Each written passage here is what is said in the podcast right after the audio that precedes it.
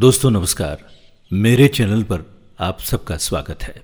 अष्टविनायक की यात्रा पर आज हम जिस गणेश जी के दर्शन करेंगे, वे छठवें गणपति है, जिनका नाम है श्री गिरजात्मच थेऊर से 130 किलोमीटर की दूरी पर स्थित है ये मंदिर। गिरजात्मच का अर्थ है गिरिजा यानी माता पार्वती के पुत्र गणेश। ये मंदिर एक पहाड़ी पर बौद्ध गुफाओं के स्थान पर बनाया गया है। यहाँ लेनियांदरी पहाड़ पर 28 बौद्ध गुफाएँ हैं, उनमें से सातवीं गुफा में विनायक मंदिर है। इन गुफाओं को गणेश गुफा भी कहा जाता है। मंदिर तक पहुँचने के लिए करीब 321 सीढ़ियाँ चढ़नी होती है। ये पूरा मंदिर एक बड़े पत्थर को काटकर बनाया गया है। यहाँ गणेश जी की मूर्ति प्रसन्न मुद्रा में है, जो कि पत्थर पर उकेरी गई है।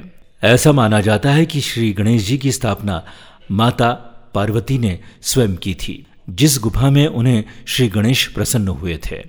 यहाँ के श्री गणेश जी गिरिजा यानी प्रत्यक्ष माता पार्वती के आत्मच यानी पुत्र होने के कारण उन्हें गिरिजात्मच कहा जाता है। श्री गणेश जी उनके पुत्र के रूप में हो ऐसी इच्छा उनकी थी और यहाँ पार्वती ने इस गुफा में बारह वर्ष तक तपस्या की थी। श्री गणेश ने प्रसन्न होकर उनका पुत्र होकर अवतार धारण करने का वचन दिया। इसके अनुसार भाद्रपद चतुर्थी को बटु रूप में पार्वती जी के सामने वे प्रकट हुए। उस समय उनके छह दांत, तीन नेत्र थे। गौतम ऋषि का साथ गणेश जी को मिला। इस अवतार में श्री गणेश जी ने अनेक दैत्यों का संहार किया।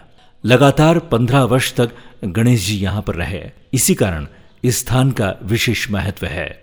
यहाँ गणेश जी की मूर्ति गुफा की दीवार पर स्वयंभू प्रकट हुई है और मंदिर का सभा मंडप देखने योग्य है। और इसमें कहीं भी कोई खंबा या आधार नहीं है।